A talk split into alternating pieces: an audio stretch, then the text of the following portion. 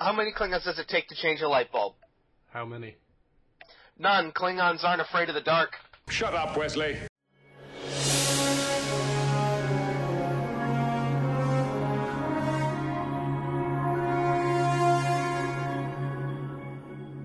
Welcome to the Final Frontier, or TFF for short. I'm Adam Mullen, And I'm Bill Allen. and today we'll be talking with Jeff Lincoln about his audio drama, Star Trek Lost Universe. Say hi, Jeff. Hello, everybody. So, our weekly roundup of news. Uh, wh- what do we got, guys? Well, the only thing uh, I can think of is uh, Discovery getting picked up for a second season. Yeah. How do you feel about that, Jeff? Um, pretty excited, seeing as Discovery's only, what, halfway through its run and it's already getting a second season. It just goes to show how successful the show has been on a mobile platform versus being on regular cable TV. Oh yeah, yeah. The other thing is, um, what was it? Last week's episode, a lot of users had uh, problems with the streaming service because apparently there were more people trying to watch the episode than they had anticipated, and it caused some bandwidth issues for CBS. So when you've put all your marbles in one basket and the basket isn't even big enough because you've got even more marbles coming in, that's a pretty good sign that your streaming service is on the right track. Mm-hmm. you usually don't see those types of problems unless you're in the gaming world. Like uh, Star Wars: The Old Republic, when that first launched, that was flooded with people trying to get on, and they had connection issues Mhm. left and right. Oh yeah. So uh it looks like Star Trek's keeping up with the times and has become a force to be reckoned with. Mm-hmm. Yes, yes, that was a Star Wars pun since you mentioned the Old Republic. So, how about we move on to our, our question of the week, our trivia. Uh, now I gotta pull up my question. All right, you guys ready? Go ahead. All right, so this is titled Riker's Lady. So, what was the name of the hologram that the Bynars made for Riker? Was it A. Ruby, B. Minuet, C. Maggie O'Halloran, or D. Lola? So don't don't answer right away. Uh, we'll we'll come back to this uh, at the end. So just you know think about it. All right, should we get into Alrighty. the uh, into the interview? Yes, let's let's get into the interview. Okay, because we got a lot of questions. Yeah. Oh boy. All right. Uh, all right. So, uh, ladies and gentlemen, or sir, if there's only one of you listening, um, joining us today we have Jeff Lincoln, who's done a couple of uh, audio dramas available on the internet. Uh, the big one, of course, that we would be talking about would be Star Trek: Lost Universe. Say hello to the audience, Jeff. How's it going, everybody? So, I have some preliminary questions for you, Jeff. Shoot. So, my first one is when did you first get into Star Trek?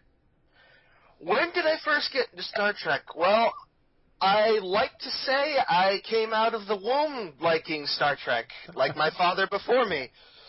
Um, when I say that, I literally mean that when my f- grandmother was pregnant with my father, they would watch Star Trek um, when it was first on, and he would literally kick to the theme song.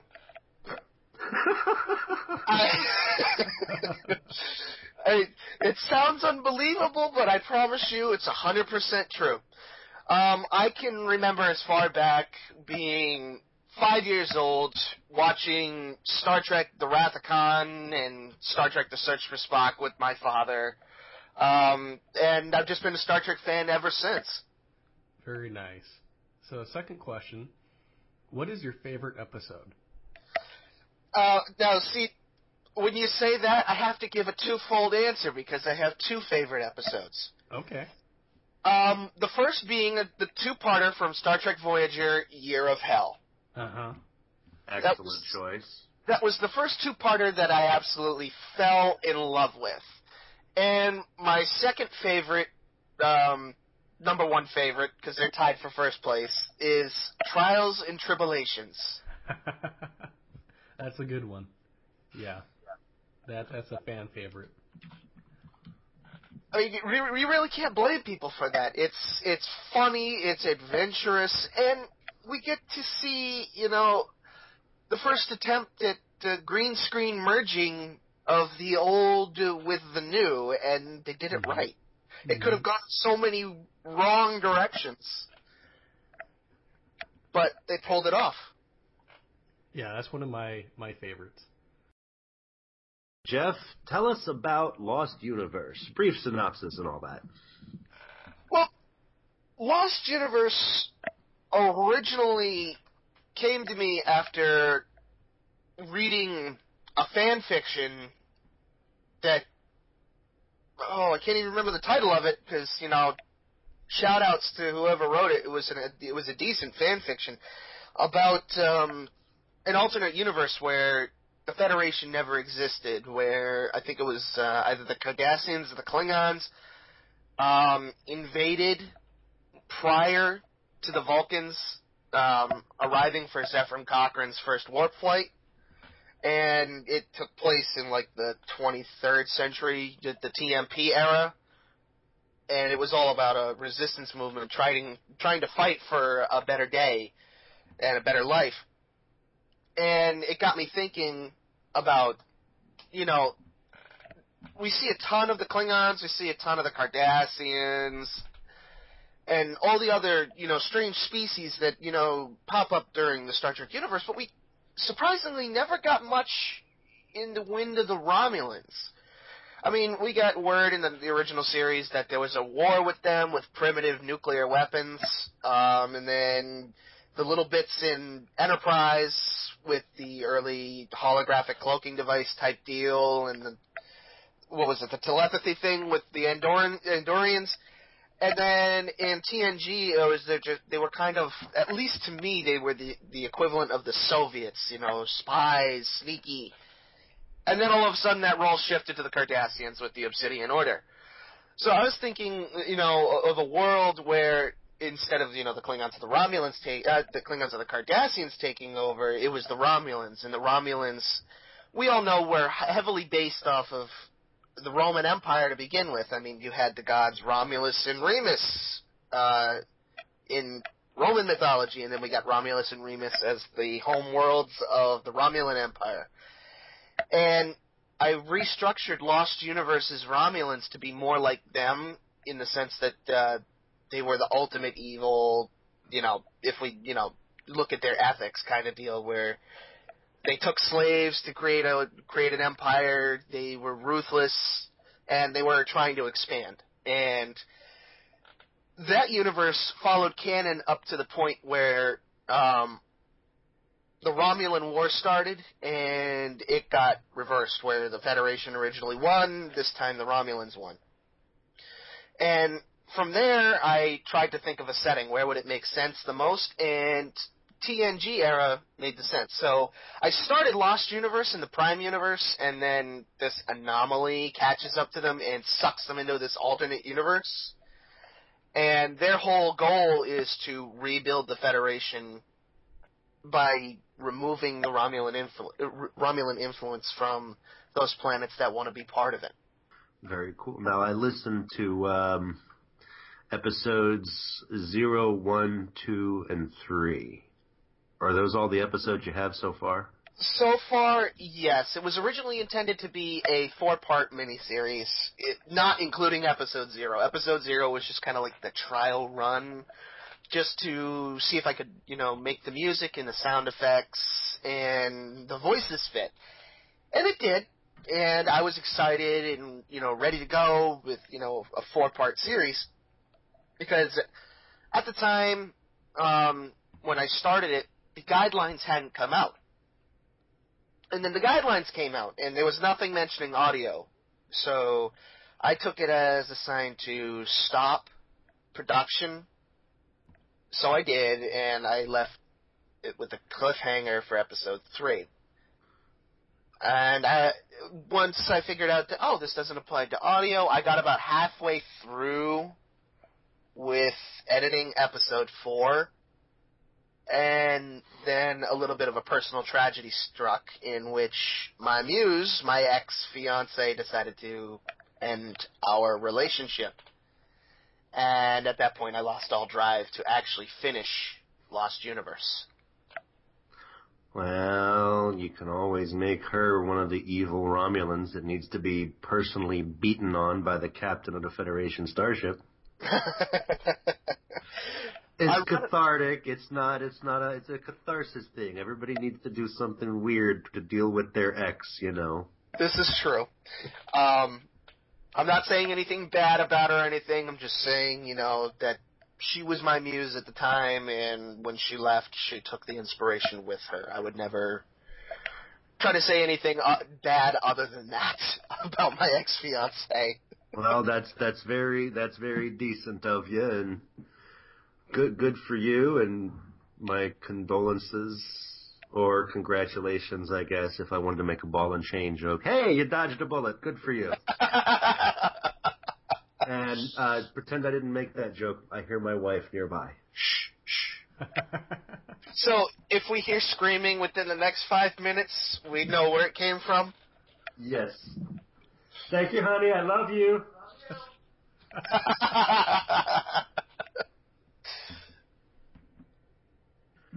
Uh, anyway, um, so you're you're you're currently editing the the fourth episode now. You said.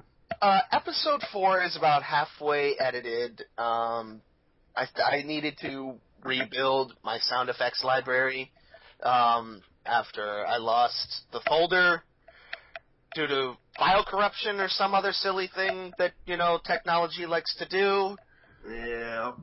Um, it's an early sign that if we ever develop holodecks, they will end up being like the ones on TNG, never be able to fix right.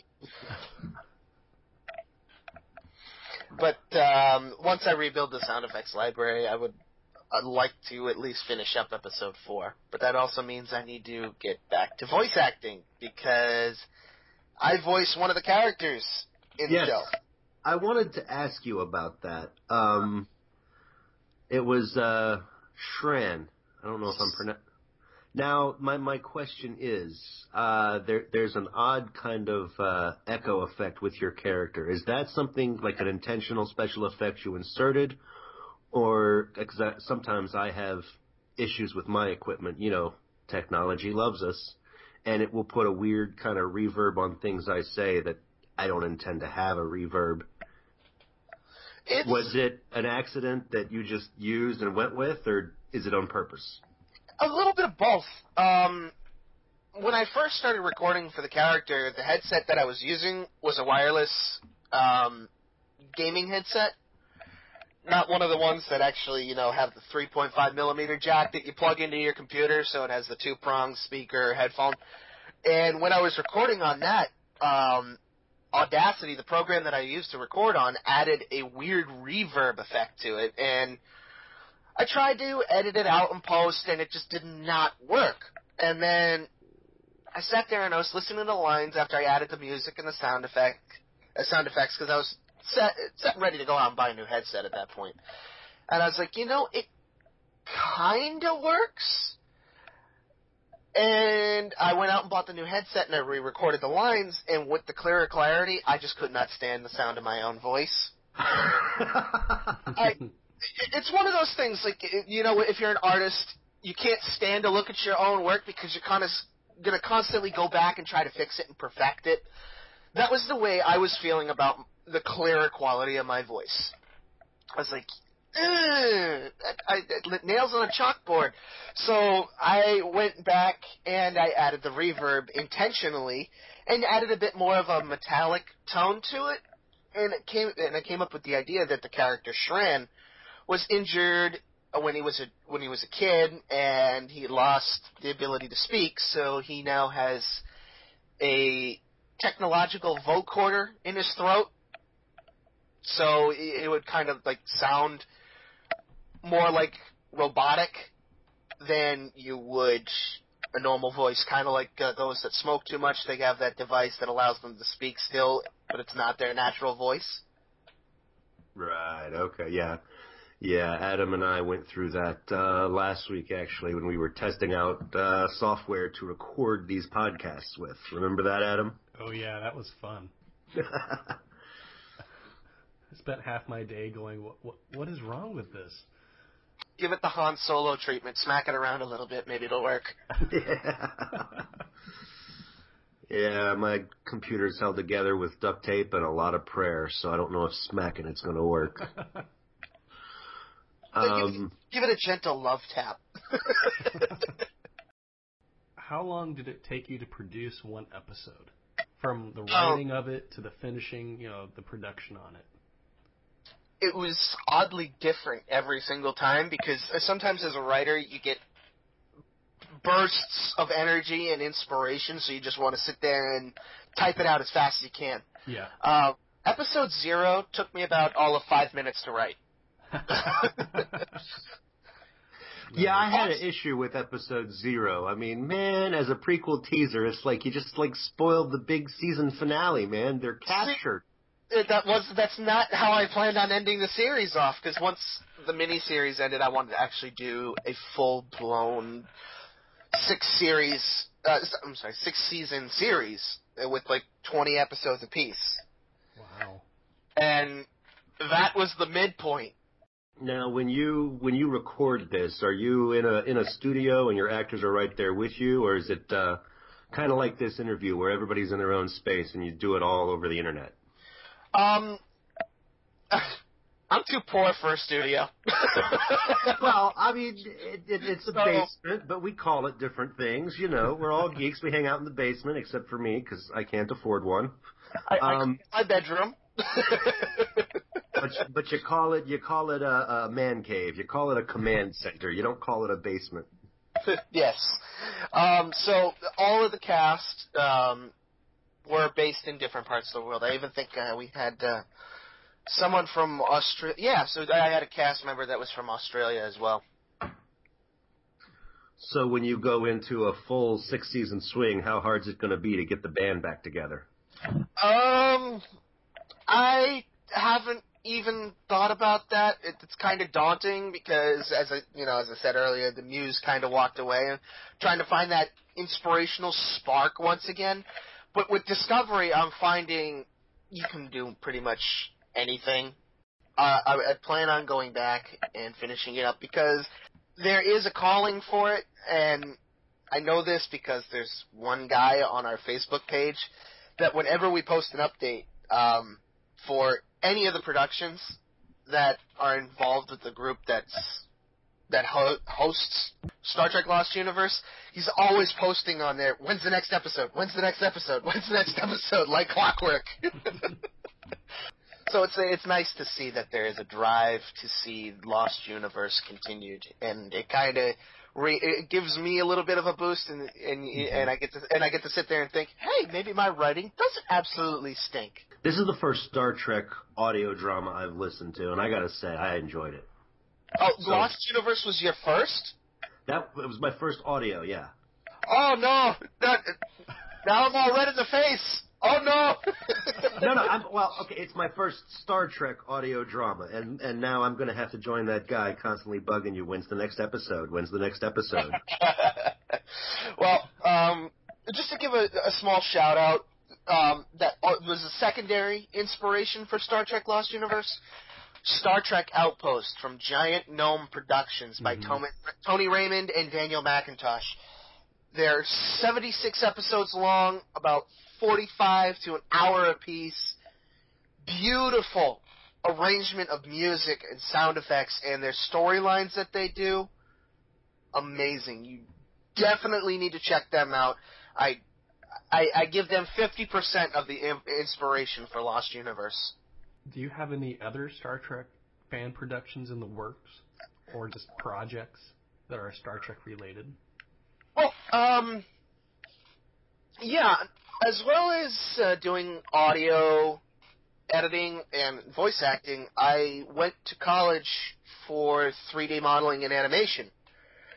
And if anybody's been on YouTube in the last I think two ish years, they may have run into the StarCon uh, video that they put together for their introduction for their convention, and it was just a huge compilation of ships from different sci-fi universes coming in and fighting over this space anomaly thing that I think had time properties. And I was like, you know, that's kind of cool. So I wanted to do my own little Star Trek slash insert title uh, space battle thing. Uh, so that that's another Star Trek project that I've been working on, but that's more or less you know free time when I'm not working, kind of deal. I have here the uh, TrekSphere website, and I see that you uh, you guest authored a, uh, a, a thing about um, Star Trek Voyager Elite Force. Um, oh, and so my understanding is that you're rec- recreating the game. Uh, well, recreating the levels from the game. Okay.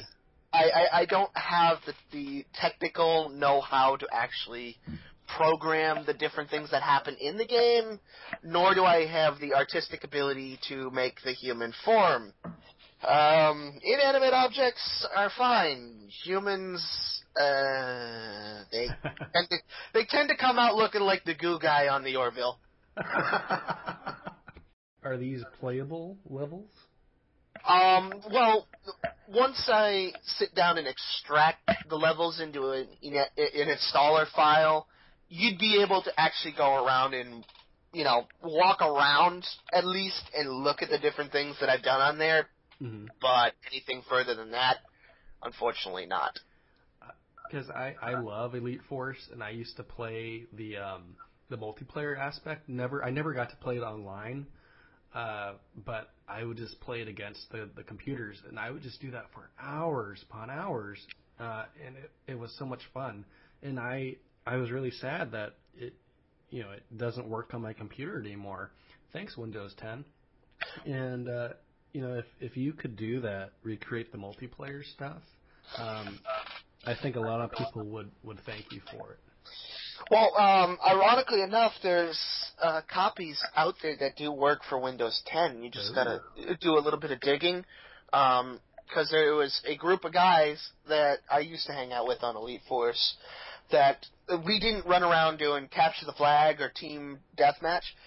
It was the mod RPGX where it turned the multiplayer aspect into a role-playing game Oh, and they got permission from Ravensoft or Activision or whoever currently owns the rights to Elite Force, I don't know which. And they have a standalone installer that installs both Holomatch is what they call it. They didn't call it Mhm. multiplayer, they didn't call it multiplayer or anything. It was Holomatch. yeah. You know, you gotta you gotta match it with Star Trek. And it comes with a standalone installer that installs Holomatch and RPGX 2.0 at the same time. Hmm. So if you wanted to you wanted to do that, you could definitely get the multiplayer aspect of the old Elite Force in working on your Windows 10 computer. Okay, I'm gonna have to look that up here. I believe. I believe their website's called The Last Outpost. Okay. I know of three different productions now that use that: the Lost Universe, the Lo- the the Lost Outpost, and Lost Frontier by um, Eric Busby. I guess the word "lost" is constantly being used. I guess that show might have come into play somewhere. so a couple years ago, I, I was I had this idea uh, to create like a, an audio series, and it was I was gonna call it. Um, oh, oh boy, I just forgot what I was gonna call it. But it was oh yeah, it was gonna be it, it was gonna be um, like Outpost Frontier, and then I typed it in, and that's when I came across you know the other audio productions. I went oh well, I I guess I can't use this name, and then I kind of just didn't want to do it anymore. Uh, but it's it's still a possibility in my head. Um, first, I have to finish a Call to Unity first. I have to get, even get that started. Um, but uh, yeah.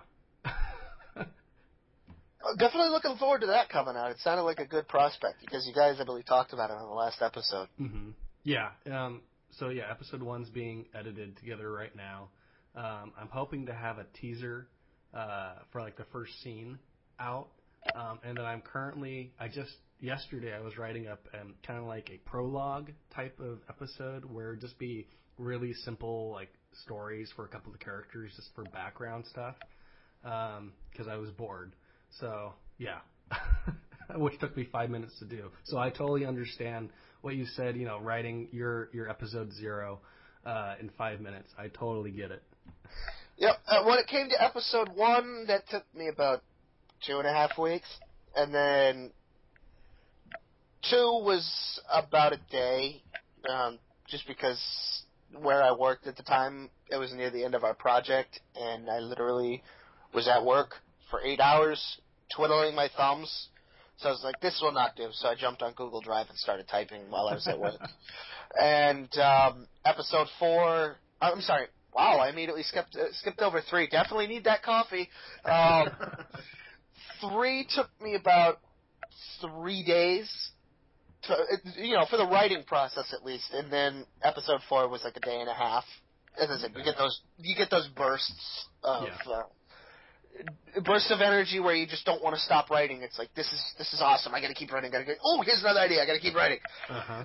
And then the editing process was about a month for each episode. Okay. All right. Just um, it, mostly because the voice actors, you know, and, and actresses, because uh, if you didn't notice, I tried to put a more female-dominated cast. Mm-hmm. Um, the voice actresses and the voice actors, they lived in different time zones, different countries in some points.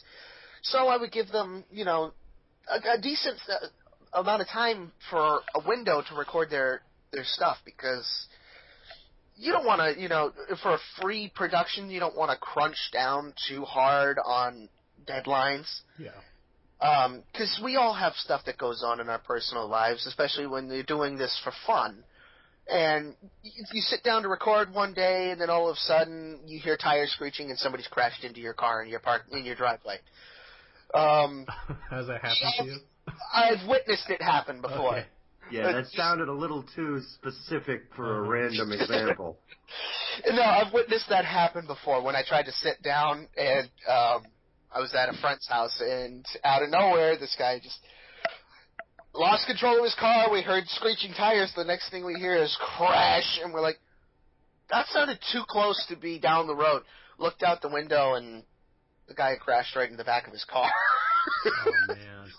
Yeah, but it's just an extreme example of things happen, and you obviously need to make you know an exception for that. So I give people, I gave people about a month to turn in their lines, just in case something would happen. You know, bills go crazy. You know, God forbid, you know, something crazy like that would happen.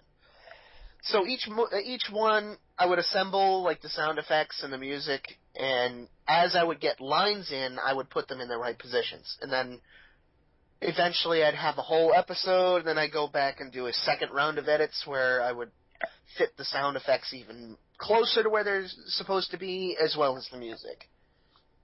Yeah, I'm having someone else do the editing for me, but if I have to do it, yeah, that that's good to know. I'll probably have to ask you f- for advice.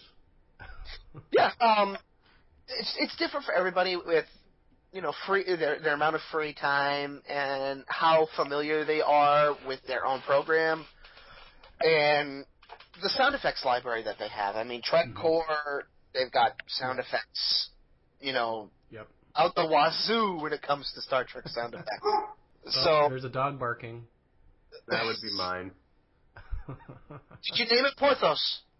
No, no, no. We named it. My dog is named. That one was uh, Avery. Uh, none of and my. Brooks, right? everybody, yeah, actually, no. It was just Avery. None of my animals are named after uh, Star Trek characters, but by a happy coincidence, they all come close. I think this is actually something we discussed last episode, but I actually edited it out. I think I took it out because we were just kind of rambling on and on and on. So I'm glad, Bill. I'm glad that you, you brought that that that up. Thank you. Yeah, no problem. Yeah, we we've got to like have a save file of uh, blooper reel stuff, all the stuff we don't use but would like to put someday, and then just release an episode that's nothing but random Bloopers. random bits. And so, just so you could be a part of that, Jeff, give us something completely random right now. A Trek Uh, fact, a personal fact, anything that would make the blooper reel. Being unemployed for five months and watching Voyager three times over is pretty sad. Oh man. I watched uh, I watched all of Stargate uh, in two weeks one summer back in 2009. Yeah, I I watched the entire series of Voyager three times over in a five month period. I I don't know why. I just decided to do it. hey, you chose well. You know, at least you were watching Star Trek. Yeah. I mean, I could have chosen to watch TNG, DS9, and Voyager, but no, I just wanted to see Voyager three times over. Voyager definitely has to be my favorite series. I know I'm probably going to get crucified for that later on, because we all know the popular vote when it comes to favorite Star Trek series. Mhm. TNG, DS9 are the best. Voyager was, eh, Enterprise is, go away, dig out the claws. Yeah. And then the TOS, everybody loves TOS. Yeah, everybody loves it, but I don't think everybody's seen it. That's the weird thing. See, but I, I, I got into a conversation with a classmate while I was still in college. Oh, I love the original series. I'm like, the original series or the Chris Pine original series? Oh, the one with Chris Pine. I'm like, get out. Oh, that's not the original series, guy. it, it's still. I mean, it's. it's I, I, I like it. I, this is going to get me. See, I'm taking the heat off of you. I liked the new stuff. Oh, I too. I did too. It's just it didn't sit well with me that he said that the original series was Chris Pine's. I'm like, yeah. that's not the original series, guy. Did you The smack original, him? series, the original series came out in the '60s. You, did I uh, s- did I smack him? No, I Yeah. Vulcan nerve pinched him. Shut up, Wesley. It was, it was one of the most frustrating Star Trek conversations I ever had in my life. I will say that much.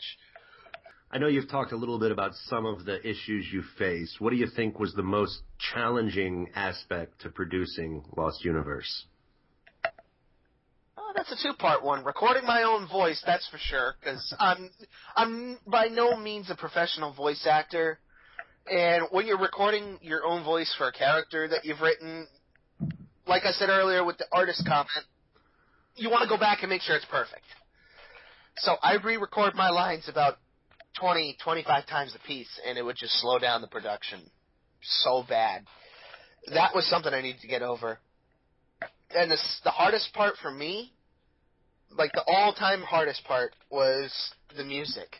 Just using the Trek music that had been created and trying to find royalty-free music. That way I don't get nailed for copyright. Thank you, Yeah. YouTube. That was the hardest part, finding royalty-free and using what was available and putting it in the right position, moment, if if that makes sense, Yeah. to actually make the story flow better and not sound cheesy.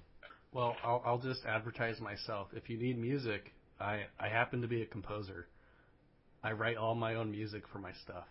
We'll talk about pay rates later.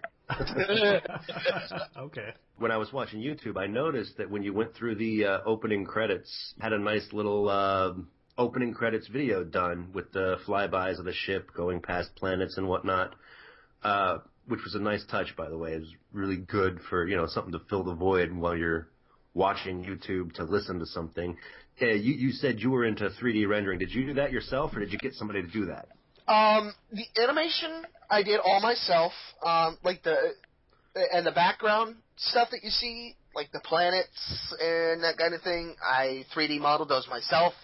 The uh, Nebula class that I picked for you know to be the star of the sh- you know for the ship role, uh, I found that um, on Trek Meshes and modified a few things on there to fit the story of Lost Universe. The original name on it was the uh, I think the USS Sutherland, which I believe was uh, shown in an episode of TNG. I think that was the one that Data took command of at one point, wasn't it? I think it was. Yeah. Um, Yep. Yeah. When they were trying to use that uh, what that tachyon grid to find like cloaked Romulan ships or something like that. I think it. Yeah, I think that's what it was. Yeah. and that was the the name in the registry on the ship. So I had to change that from USS Sutherland, NCC, whatever, because I don't remember the na- the, le- the numbers, to USS Jamestown, and wow, I feel like a heathen because I don't even remember my own registry code for my own ship. Wow. but uh, I ended up taking those and doing a little intro thing, and that was re- ironically released before episode zero. So, what other fan productions have you been a part of? Um, at this time, I've been a part of three, not including my own. Um, oh, I'm gonna work backwards from most recent to the oldest, um, because I want to save the best for last.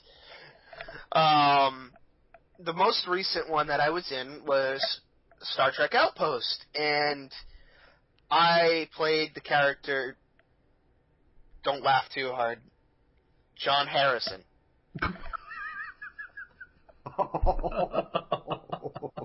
The whole point behind it was to spoof off of Into Darkness's John Harrison Section 31.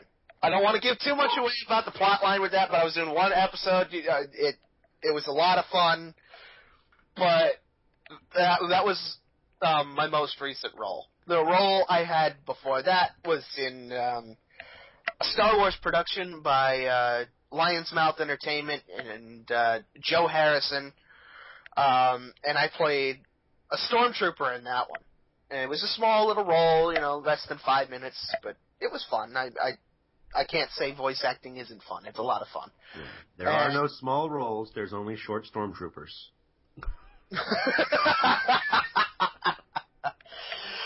uh, yeah, yeah, you're not wrong. Um, and then the role, role slash roles I'm most proud of, and was my introduction into the world of voice acting, was getting to play five different characters um, in a series called Sea of Stars: A Voyage of the Space Cruiser Argo. And that fan production was based off of a Japanese anime that's known as Space Battleship Yamato, and in America it's known as Star Blazers. And other than Star Trek, that is my passion. Uh, Space Battleship Yamato and Star Trek are on the same level. And I heard about this fan production being made, and I was like, I have to audition for this. And when I auditioned, I auditioned for a couple different roles um, that were major characters. And the guy messaged me back saying, okay, I've already filled this, this, and this character, but I'd like to offer you five different roles.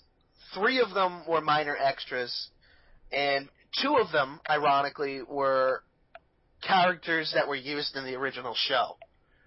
So I got to voice two of my favorite characters in this fan production. That's Awesome. really cool. Yep.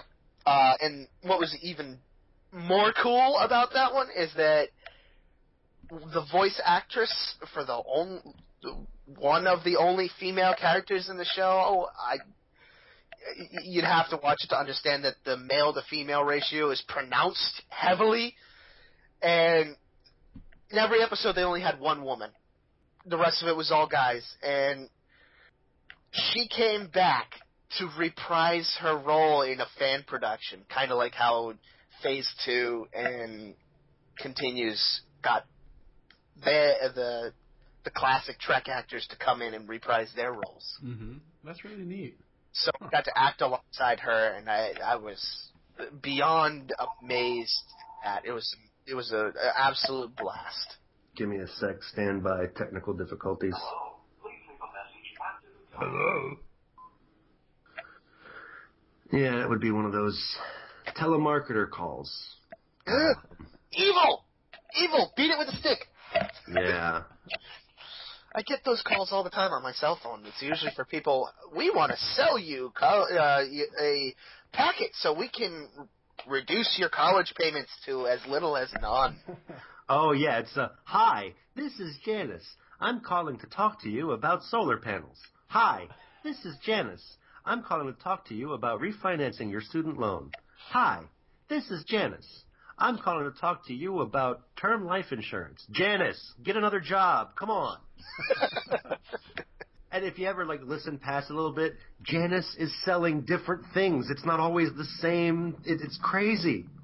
The thing that the thing that drives me nuts is that we'll we'll we want to eliminate your student debt.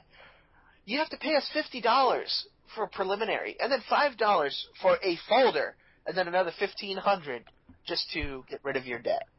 It's like, Sounds legit. do I look Yeah. like a bank? Yeah. Oh, my my favorite of the ones is like we have detected an issue on your Windows computer. There's a hacking program that's Oh no no, that's my hacking program. Yeah, I'm currently trying to get into the DoD so I can take over the world.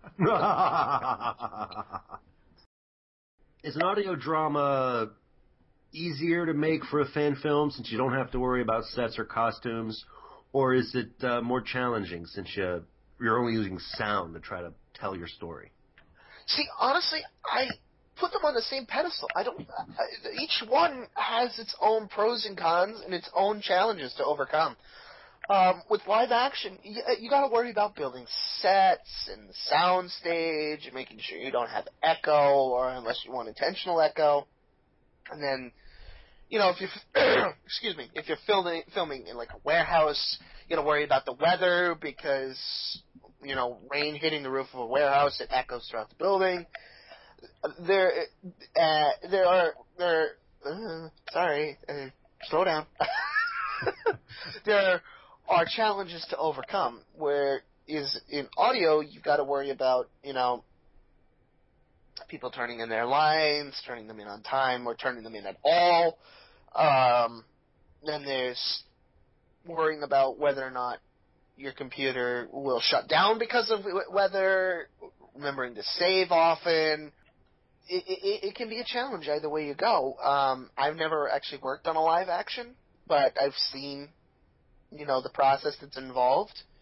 I can only speak for audio, and as you, you heard my timetable for just the first three, well, technically four episodes if you want to count Mhm. Serial. Um, it can it can be a challenge, and then you look at a production like Continues, and they have an episode released what once every three months ish. Yeah, something like that. They they- they've got to go through their own editing process, and not to mention free time. And th- those guys are professional voice actors and actresses in their, as their day job, so they got to work around that.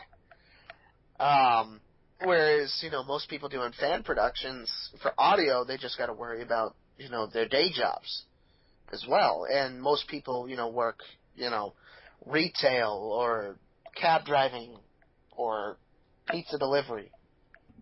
So I I honestly put them on the same level of difficulty. Well, that brings us to the end of the official questions, I think. Unless you've got anything else you really want to know, Adam. No. Uh, then let's uh, let's see if he remembers and can solve the trivia question of the week. So let's see here. The question was, what was the name of the hologram that the Bynars made for Riker? Was it Ruby, Minuet, Maggie O'Halloran, or Lola? Minuet. What do you say, Bill? Oh, Minuet. Yeah, you're both right. Yeah, was that that was an easy question, huh? Yeah. I, at first, I, I, I honestly at first I was stumped about that one. Then I was like, Oh. as soon as I heard the word minuet, I can remember the first time seeing that episode and thinking, that is a very very pretty name. The rest of those names just sounded so generic. Now wait a minute. Um, Maggie O'Halloran. That was one of the choices, right? Yeah. yes. Wasn't that one of the holograms from uh, Voyager's uh, New Haven, Sweet Yeah. Haven, whatever it Yeah. was? Okay. Oh, Fairhaven? it was. Yep. She's the one that gets turned into a cow. Yes, I was gonna say she got turned into some kind of animal.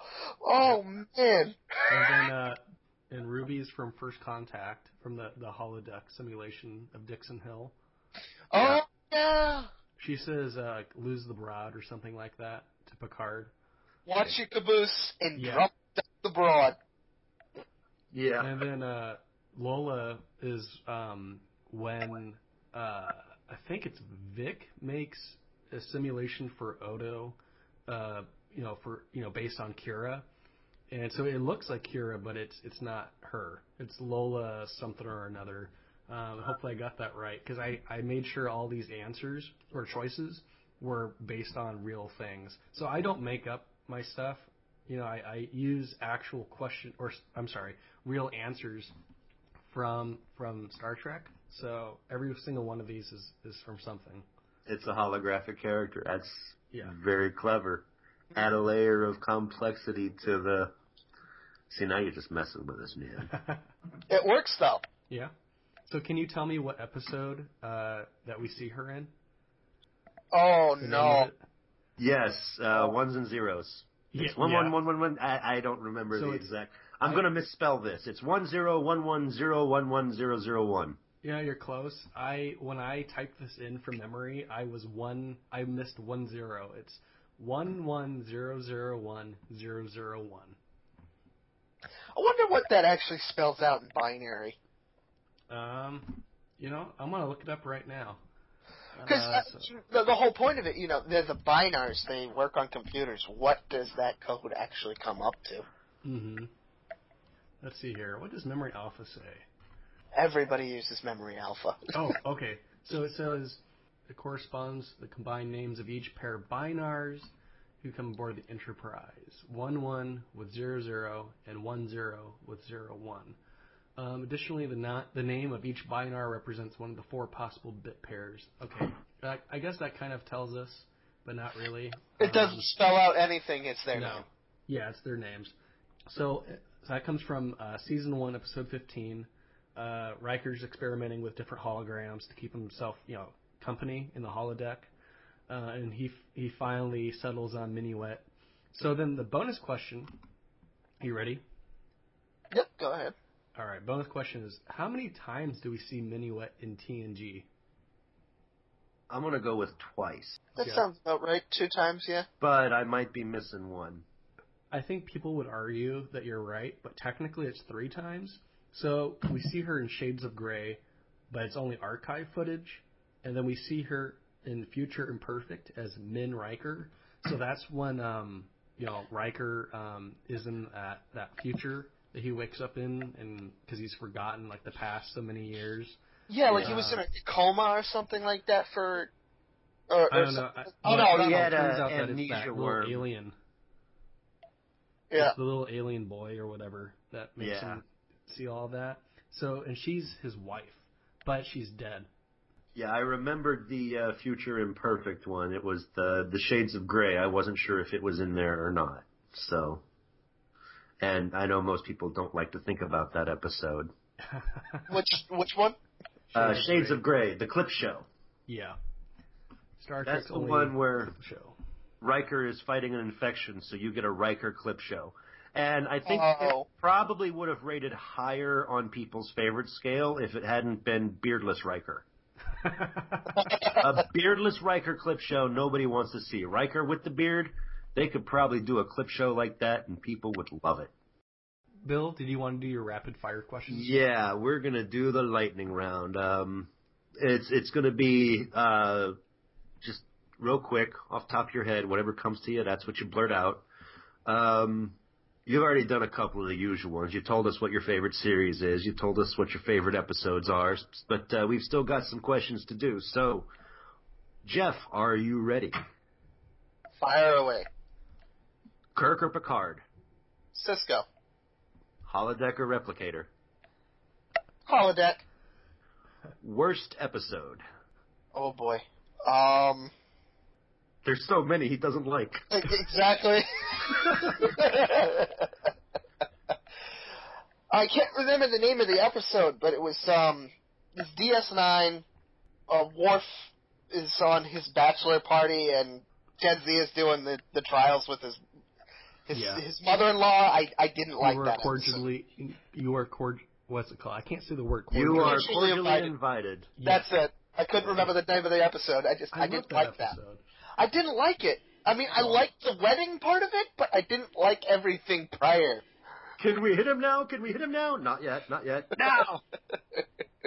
That's one of those. It, it, it's goofy. It's offbeat. And with the goofy episodes, people either love them or hate them. So what you gonna do? All right. Um, because you're a Voyager fan, um, which sidekick do you prefer, Icheb or Naomi Wildman? Ooh, that's a tough one. Um, Icheb. All right. And because you're doing an audio drama, um, who's your comm officer, Uhura or Hoshi Sato? Hoshi. You're evil. But yes, okay. Thank you very much. Uh, I I kid, I kid. It's like you know, Hoshi was awesome too, but you know, she's not Uhura.